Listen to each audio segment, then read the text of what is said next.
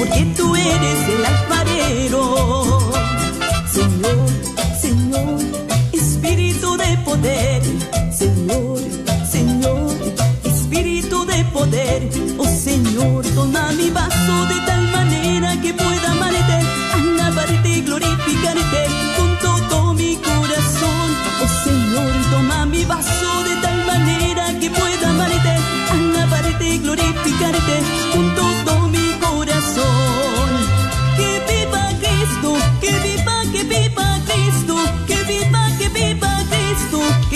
iba il Dei. Che viva Cristo, che viva, che viva Cristo, che viva, che viva Cristo, che viva il Rey. En mi corazón hay banderas de amor, banderas de amor, banderas de amor. En mi corazón. ¿Guarda un secreto? Porque Cristo ya vive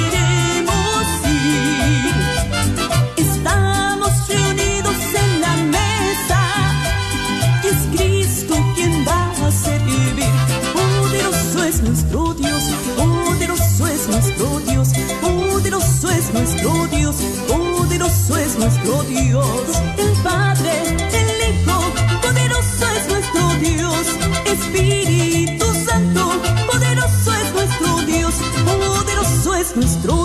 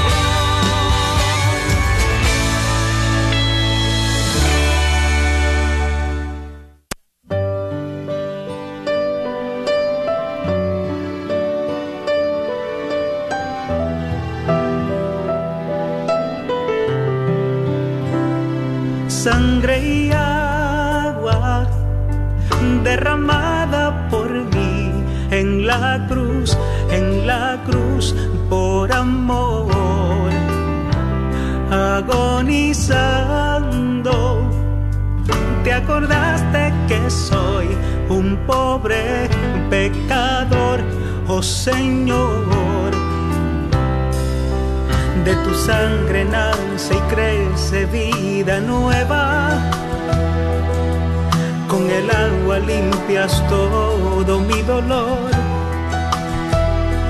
Fuente de salvación. Brotan ríos de perdón,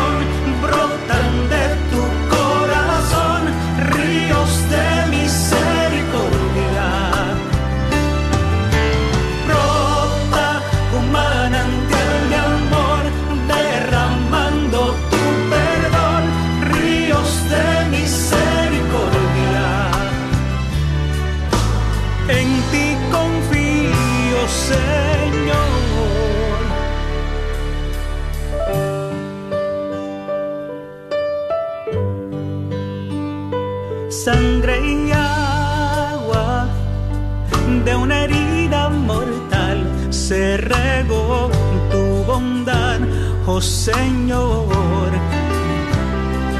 Moribundo, me bautizas desde tu interior, desde tu dolor, oh Señor. En un mar de gracia y misericordia. Tú sumerges mi pecado y mi temor. Fuente de salvación,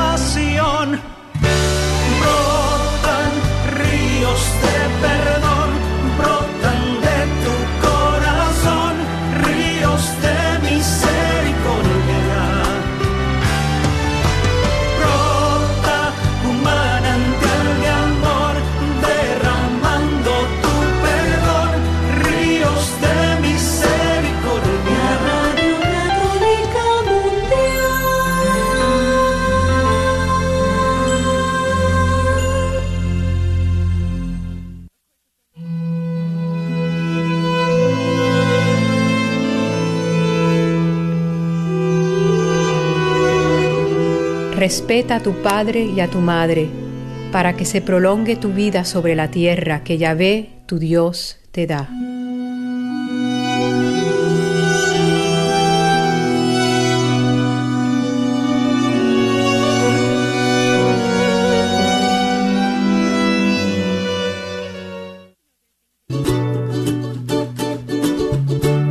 El arte de vivir feliz, del sacerdote franciscano Fray Anselmo. El camino de la felicidad es largo y tortuoso. Las dificultades son muchas y grande es el peligro de perder de vista el camino recto a seguir.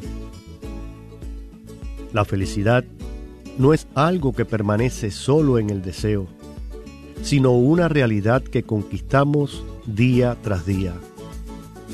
La felicidad no es un fruto de la casualidad, sino la búsqueda incansable de toda una vida. La felicidad está al alcance de todos. Usar el tiempo de la vida para amar y hacer el bien es una manera práctica de conquistarla cada día un poco.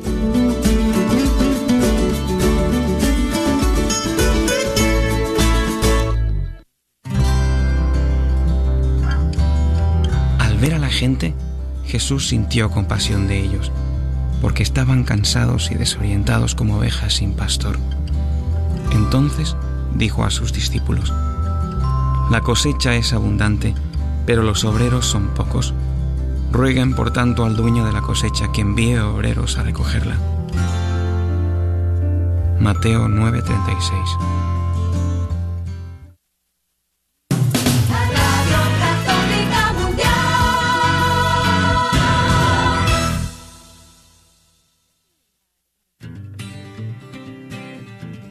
¿Qué significa ser iglesia? Somos la iglesia. Todos, o sea, yo también. ¿Que no la iglesia es el edificio? ¿El de aquí o cuál edificio, padre? Es el edificio espiritual que forma el Espíritu Santo cuando somos bautizados. ¿Formados por quién o qué? Porque si la iglesia es el cuerpo de Cristo, entonces Él es la cabeza. la cabeza y nosotros somos el cuerpo y donde quiera que Él vaya, allá estaremos nosotros. La iglesia somos todos. Jesús, María y José. Sí, también. Conversando la fe, somos la iglesia. Este es su programa Conversando la Fe. Comenzamos.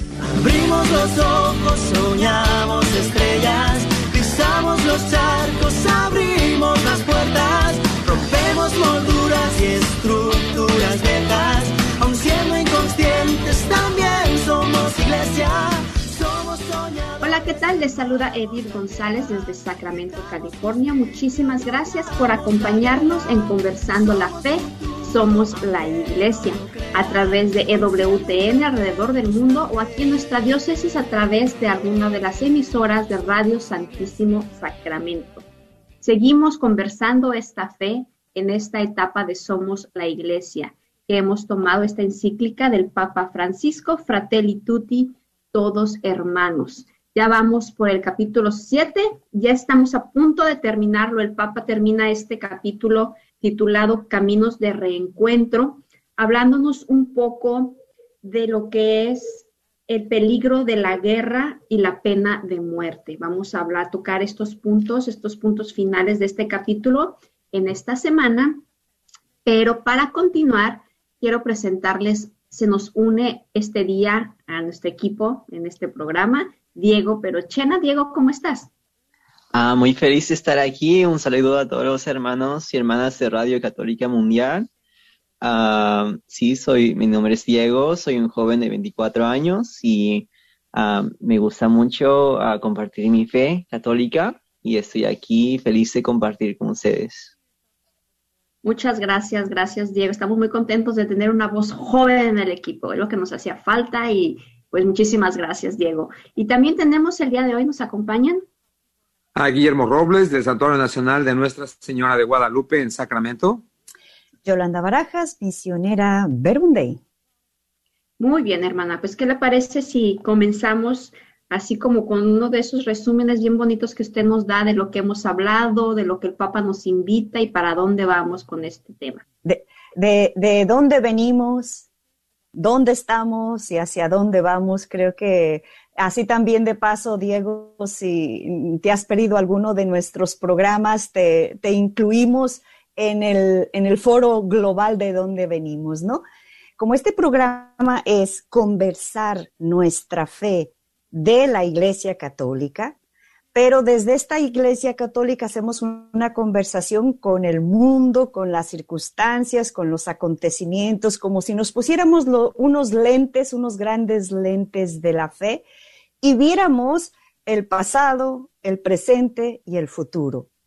¿Qué nos dice la Iglesia? ¿Cómo la fe, conversar la fe como esa nueva luz que nos da la Iglesia, que nos viene del Evangelio, que nos viene de Jesús, eh, y que es como esos lentes que nos hace ver y leer las circunstancias. Hemos hablado de mucho de, cómo la, la, iglesia fue conversando, va conversando, ¿verdad?, con, con todos los grandes acontecimientos y ahorita estamos profundizando esta encíclica del Papa Francisco, que es otra conversación de la fe, otra conversación donde nos invita y nos da lineamientos de cómo poder vivir como hermanos. La fe que ilumina las relaciones humanas del ser humano y es decir, cómo el Papa Francisco, con todos sus teólogos, todos los que están reflexionando a su lado, y que recogen las reflexiones del mundo entero y hace una propuesta al mundo. ¿Y cuál es la propuesta que el Papa nos deja en estos documentos, que son documentos preciosísimos de su magisterio? Y dice, la solución al mundo es mirarnos como hermanos, caminar como hermanos para los católicos. Y para los que no son católicos, la solución se llama amistad, que es lo mismo, pero, pero poniéndole en un lenguaje más laico. Y entonces estamos en este camino de, ya se nos dijo cómo, cómo ir creciendo en amistad, cómo ir creciendo en hermandad, nos dio el modelo de Jesús y ahorita ya estamos en este punto que va a hablar de estos caminos para volvernos a ser hermanos. Es decir, estamos en un mundo eh, que está unos por acá, otros por allá, unos peleando. Eh, entonces dice el Papa, hey, pongámonos todos de acuerdo. No, no se trata de vivir peleados, no se trata de vivir con muros, no se trata de vivir tú allá y yo acá, sino mirarnos como hermanos. Entonces, eh, aquí dice, vamos nuevamente a buscar esos caminos de reencuentro. No sé si eh, eh, tanto Edith o, Memo nos recuerda esos caminos del reencuentro para volvernos a encontrar en hermandad. Ya nos dijo, ¿verdad? En todas las otros seis puntos o seis bloques, seis capítulos de esta encíclica, pero en este nos habló de esos eh, brechas, caminos para encontrarnos y ahorita va a decir los caminos que no nos van a llevar al encuentro, que son la guerra, y la pena de muerte. Esos no nos van a llevar al reencuentro. Esos de antemano el Papa nos dice no, no y nunca, y ahorita vamos a, dialogar eh, por qué no, pero eh, sí me gustaría que reforzáramos los caminos que sí nos llevan al reencuentro, que sí son los verdaderos, y yo diría como estos son falsos, la guerra y la pena de muerte. Pero recordemos a nuestra audiencia los caminos que sí nos llevan a la fraternidad. No sé si se acuerdan de alguno de los caminos. Ya nos puso un examen, ya nos puso un examen, nos puso a prueba. Yo me, acuerdo, yo me acuerdo y me gustó mucho cuando nos hablaba de la amabilidad, el ser amables con los demás, con las demás personas, que también lo mencionaba como un don del Espíritu Santo, ser amables, la paz, ¿verdad? También eso nos, nos decía que era un camino de reencuentro, fue el que estuvimos hablando al último. Memo, ¿te acuerdas de algún otro? Pues yo creo que hay, bastantes que los que comentamos, yo creo que uno es que a veces creemos que el que tenemos como hermano es el que está en nuestra casa y es y no verdaderamente nada más es ese. Es con el que trabajas, es con, el que estudias, es con el que vas a la tienda y te lo encuentras, es con el que a lo mejor de repente te gritó en la tienda, o es con el que de repente a lo mejor te trató mal y todos esos son, este, pues son nuestros hermanos, ¿verdad? Son de, verlos, voltearlos a ver como nuestros hermanos y tratarlos como cuales. No ponernos, no enojarnos, no molestarnos, tratar de hacerles sentir la hermandad que nosotros estamos mandados a, a, transmitir, ¿verdad? En todo momento, en todo lugar y ante cualquier circunstancia, pues no perder la hermandad que lo repito, no es la que tienes aquí con tus hijos, con tus hermanos, con tus padres, son todos los que están alrededor de ti. Eh, me venía una imagen esta mañana cuando para, para situar los caminos del no encuentro. Eh, y me venía como, como, imagínense un horizonte, nuestra audiencia le invitamos a pensar en un horizonte como con, eh, y un sol y unas montañas y unos árboles hermosos, canto de pájaros, mariposas volando. Eh, hay unos caminos que nos van a llevar para allá y no fallan. No fallan a nivel mundial, no fallan a nivel familiar, no fallan a nivel personal. ¿Y cuáles son esos caminos que nos llevan hacia el sol, hacia los cantos de los pájaros, hacia un sol azul, un cielo azul, el camino del diálogo. Ese camino nos va a llevar al encuentro. Hay que sabernoslo de memoria. El camino de la verdad nos lleva al encuentro. El camino del bien común. Te va a ir bien a ti, me va a ir bien a mí. En ese sentido, cabe ser bondadoso, todo eso, y, de ver al otro como hermano. O sea, el camino del bien común, el camino del perdón, me lleva por el camino de las flores, de los pájaros, de tal. El camino de la justicia, ese no falla.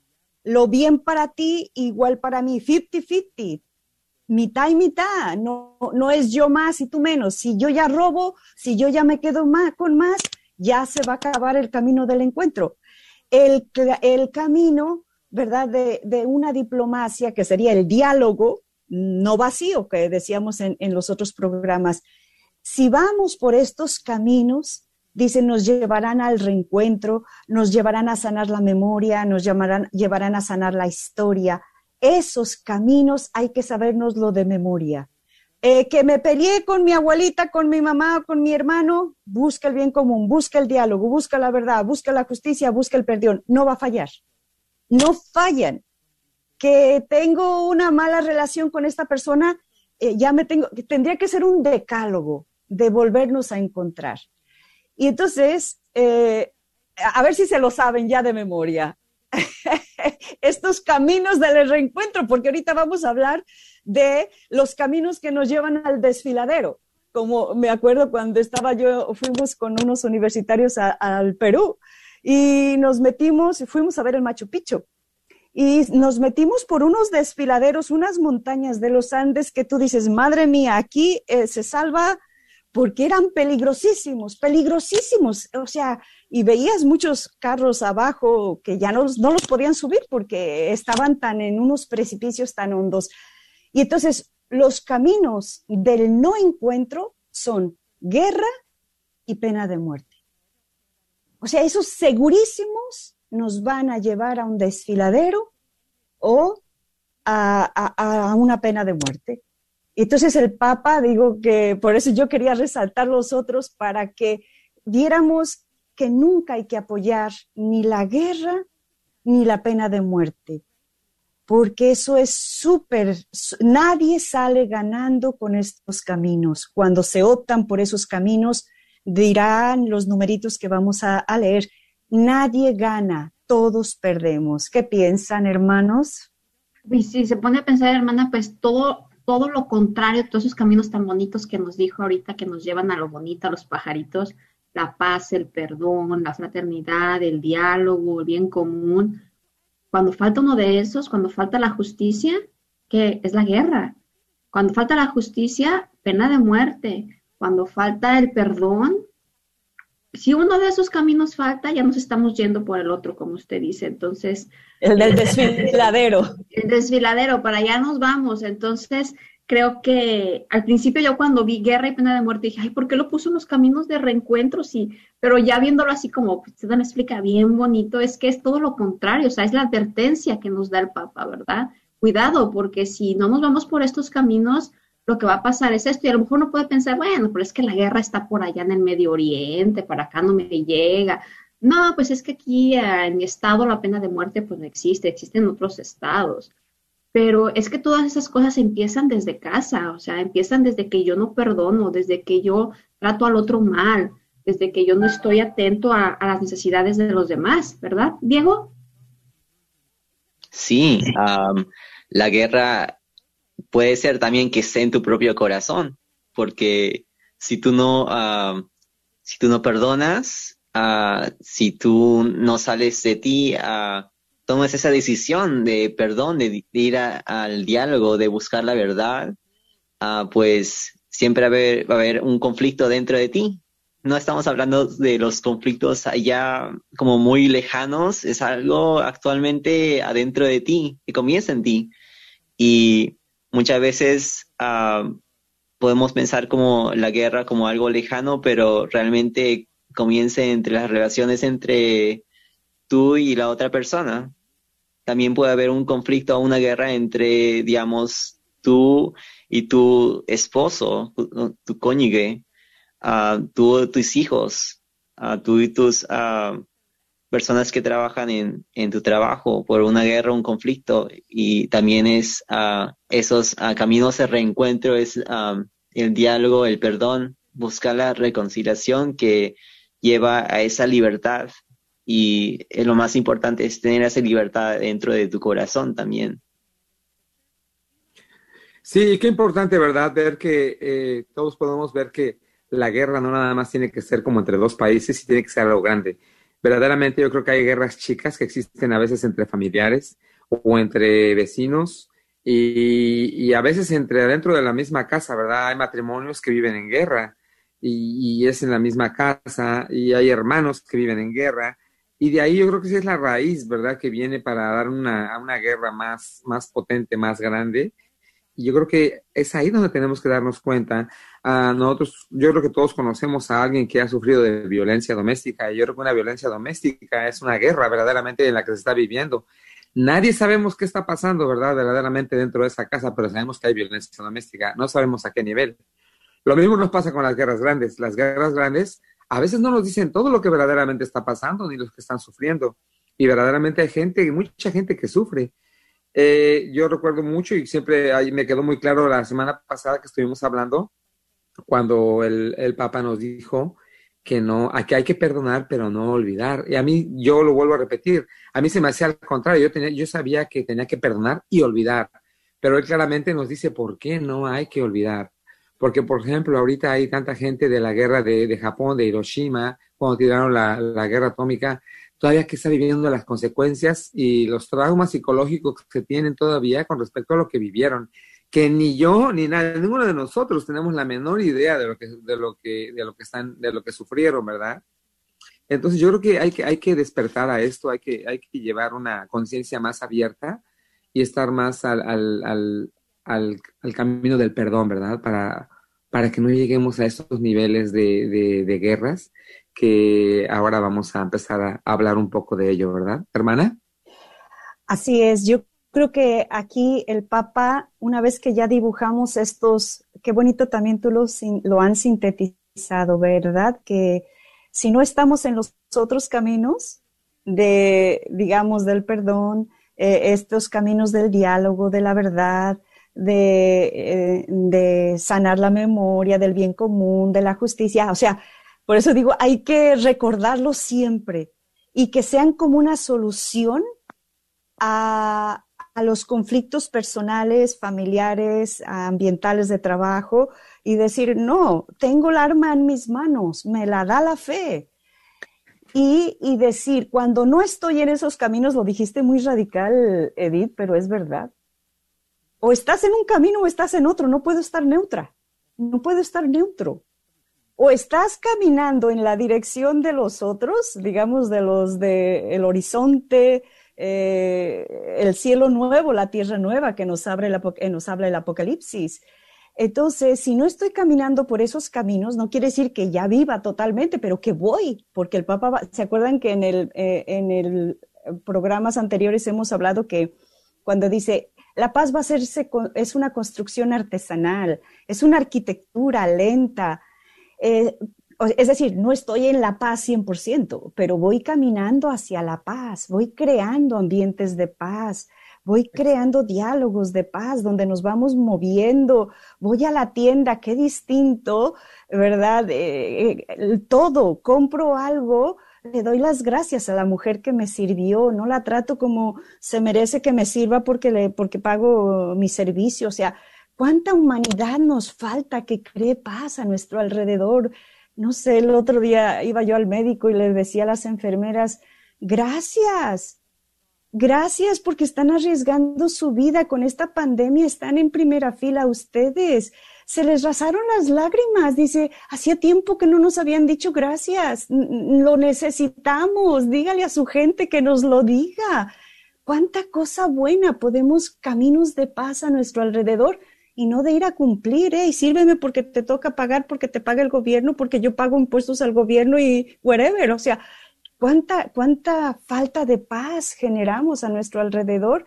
Y, y, y yo creo que el Papa nos invita con todos estos caminos de, de reencuentro, volvernos a mirar a los ojos, volver a, pasar ratos eh, juntos, volver a, a darle tiempo al otro, todo eso lleva, eh, digamos, es una traducción del bien común, es una traducción del diálogo, de encontrarnos para ir quitando esas guerritas que eh, son las mejores que eh, ir quitando, prevenir con estas actitudes para no entrar en esos caminos de guerra, ¿verdad? Muy bien, hermanos, no sé si hay algún otro que quiera comentar alguna otra cosa más, porque esto estamos haciendo las introducciones ahora para, no son introducciones, yo que son, son como preámbulos para podernos meter, bueno, es un preámbulo, es una introducción, ¿verdad? para meternos en este numerito, si quieren, leemos eh, eh, la guerra, eh, el bloquecito este que dice la guerra y la pena de muerte, que en definitiva va a decir que no, ¿verdad? No hay que hacerlo. No sé si alguien más quiere comentar algo o leemos el numerito, este 255. No, hermana, yo creo que empezamos, es un, está chiquito, es la introducción precisamente de lo que vamos a ver. Eh, Memo, ¿nos ayudas a leer el 255, por favor? Claro, claro que sí. El subtítulo es La guerra y la pena de muerte. Hay dos situaciones extremas que pueden llegar a presentarse como soluciones en circunstancias particularmente dramáticas, sin advertir que son falsas respuestas, que no resuelven los problemas que pretenden superar y que en definitiva no hacen más que agregar nuevos factores de destrucción en el tejido de la sociedad nacional y universal. Se trata de la guerra y la pena de muerte. Pues yo creo que es lo que acabamos de comentar, ¿verdad? Bueno, parte de la guerra, pero no hemos hablado de la pena de muerte, que es la que de repente como que nos tiene todo el tiempo en jaque. Pero fíjense lo que dice aquí el Papa, ¿no?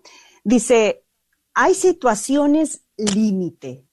¿Se acuerdan que en los otros números decía, nunca hay que decir que son situaciones fáciles? No, aquí, cuando se llega a la guerra es por una situación límite. Luego en los otros numeritos va a describir eh, por qué se llega a la guerra, pero aquí dice, es como de este numerito del 255 para las personas, nuestra audiencia que está siguiendo también nuestro programa y nuestros diálogos con su librito. Se me hacen tan bonito algunas personas que nos han dicho, hey, estamos leyendo junto con ustedes nuestros libros. A esas personas les felicitamos y también van subrayando, dice, nos sentimos como en micrófono y en la, eh, eh, también en, dice, estamos ahí, parece que también estamos discutiendo nosotros, aunque lo hacemos en silencio. Estoy de acuerdo, no estoy de acuerdo, etcétera, etcétera, ¿no? Conversan la fe vía wifi, nos llega también sus conversaciones, ¿no? Pero eh, dice aquí el Papa, dice, aparentemente la guerra es una solución falsa. Dice, porque no va a solucionar nada del problema, todo lo contrario. La guerra y la pena de muerte, dice, va a agregar más problema al problema. Fíjense, ya de entrada, a mí me gustó mucho esa definición. Y luego me puse a pensar, digo, es verdad. Vamos a hacer la guerra para solucionar un conflicto. Qué lógica tan absurda. Vamos a hacer la guerra para solucionar un conflicto. ¿Cómo vas a solucionar un conflicto con la guerra? ¿No ves que vas a matar a personas? Esas personas van a quedar heridas. Esas heridas van a crear resentimiento. Ese resentimiento va a crear venganza. Esa venganza va a crear eh, eh, pugna, va a crear competitividad y va a crear ojo por ojo, diente por diente. No es solución. Por eso dice el Papa, si fuera solución, pero no, nunca esas, esas soluciones de matar al otro, dice, añade solución, sino añade más problema al problema. Me gustó mucho. Eh, no sé qué piensa eh, de esa propuesta, como ya de entrada dice el Papa, ¿cómo? ¿Cómo va a haber una solución haciendo daño al otro? No, no puede ser, ¿verdad, David? Algo que podemos ver en la propia historia es, por ejemplo, en la Primera Guerra Mundial hubo una, guerra y uh, vemos también cómo, uh, pues, esa guerra engendró la Segunda Guerra Mundial. Y como, uh, como usted habla, hermana, había mucho resentimiento y es que, claro, la guerra no, no resuelve realmente un conflicto, más bien lo agrava. Y es que la violencia engendra violencia. Es como, es como si tienes un fuego y le echas más fuego. y también otra cosa que quería compartir es que nunca una guerra pasa así nomás, ¿no? Siempre comienza desde, algo chiquitito y se hace más grande y más grande. Es como del un punto A al punto Z. Y entre la A y la Z hay muchos, muchos pasos así. Y algo que es bueno recalcar es que esos caminos de reencuentro que el Papa nos propone es como un, un ponerse un alto, ¿no? Ah, como un examen de conciencia casi. Es como examinar también tu corazón y hay resentimiento ahí, hay rencor. Es como ponerse un alto y pues tú tienes la decisión de ir a una dirección o tienes la decisión de de escoger la otra, la vida o la muerte, el perdón o el no perdonar. Y es, comienza desde lo, lo, pequeñito, pienso. Y fíjate, Diego, que ahorita que mencionas eso sí es cierto, porque uh, si uno empieza con, con, su propia persona a tratar de, como tú dices, hacer examen de conciencia, de ir por estos caminos, porque siempre para que haya una guerra o para que haya un conflicto tiene que haber dos partes, ¿verdad? O sea, por lo, por lo menos dos, a veces hay más, pero por lo menos dos. Si en mi casa eh, empieza a haber un problema con mi esposo, por ejemplo, él está muy alterado, me altero yo también, Ay, él, él, grita, yo grito, él más fuerte, yo más fuerte, pero si una de las dos partes está consciente de que eso no va a llevar a nada, se trata de calmar, entonces trata de escuchar, trata de dialogar, la otra persona también se calma. Yo imagino que a nivel de una guerra es lo mismo, si un país tiene algo contra otro país, si el otro le quiere hacer la guerra y el otro se la sigue, pues ahí empieza todo, ¿verdad? Entonces estar atento a, a que para, para pelear se necesitan por lo menos dos personas. Si el uno no le quiere hacer alón, pues ahí como que se empieza a calmar la cosa. Sí, yo creo que definitivamente eh, tenemos que estar muy al tanto de esto porque uh, prácticamente lo que llega a pasar es que eh, con uno mismo uh, nos enojamos y empezamos a cometer errores. Y justamente es lo que pasa en una guerra. El país se enoja y empieza a cometer errores y creen que así lo van a componer, ¿verdad? Pero pues no es la solución. Yo creo que la solución viene definitivamente en dar una pauta, en pensar, en analizar la situación con calma, con Dios, y entonces de ahí decidir qué se puede hacer, ¿verdad? Creo que se nos está acabando el tiempo. Sí, así es, se nos está acabando el tiempo. Estamos bien entrados en la plática, pero no dejen de escucharnos. Mañana vamos a continuar con esto. El Padre no está ahora para dejarnos nuestra tareita, pero yo pienso que con lo que nos dijo la hermana al principio, ver por qué caminos voy, ¿verdad? Voy por caminos de encuentro o me estoy yendo por el otro lado de la guerra. Entonces, pues así nos quedamos. Muchísimas gracias por escucharnos. Se despide de ustedes Edith González. Guillermo Robles. Diego Perochena. Yolanda Barajas, misionera Day. Que el Señor nos bendiga, nos guarde de todo mal y nos lleve a la vida eterna. Amén. Amén. Hasta la próxima.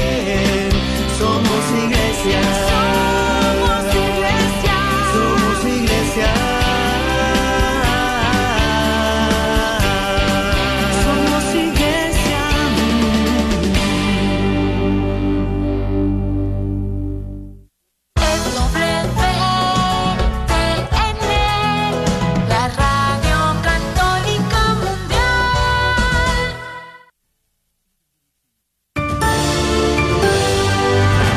Informativo en EWTN, Radio Católica Mundial. Hablándoles Katia Baliño.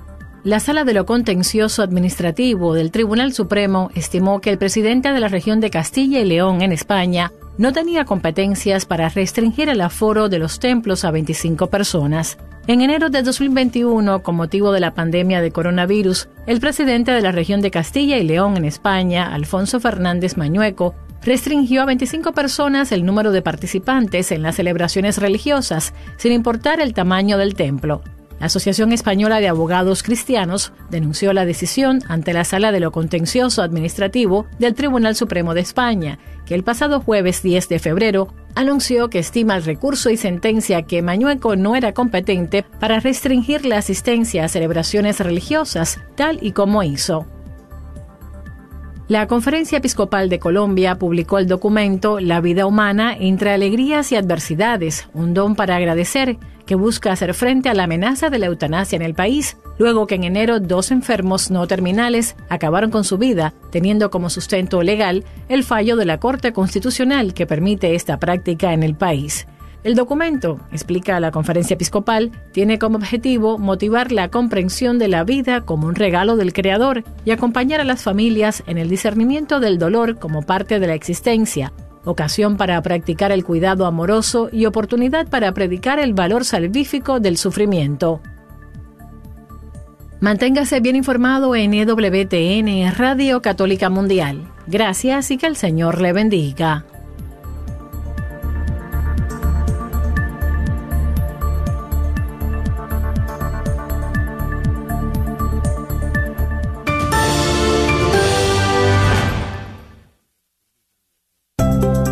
Dios es amor y alegría, y Él nos la comunica. Solo Dios basta. Fuera de Él no hay felicidad posible. Santa Teresa de los Andes.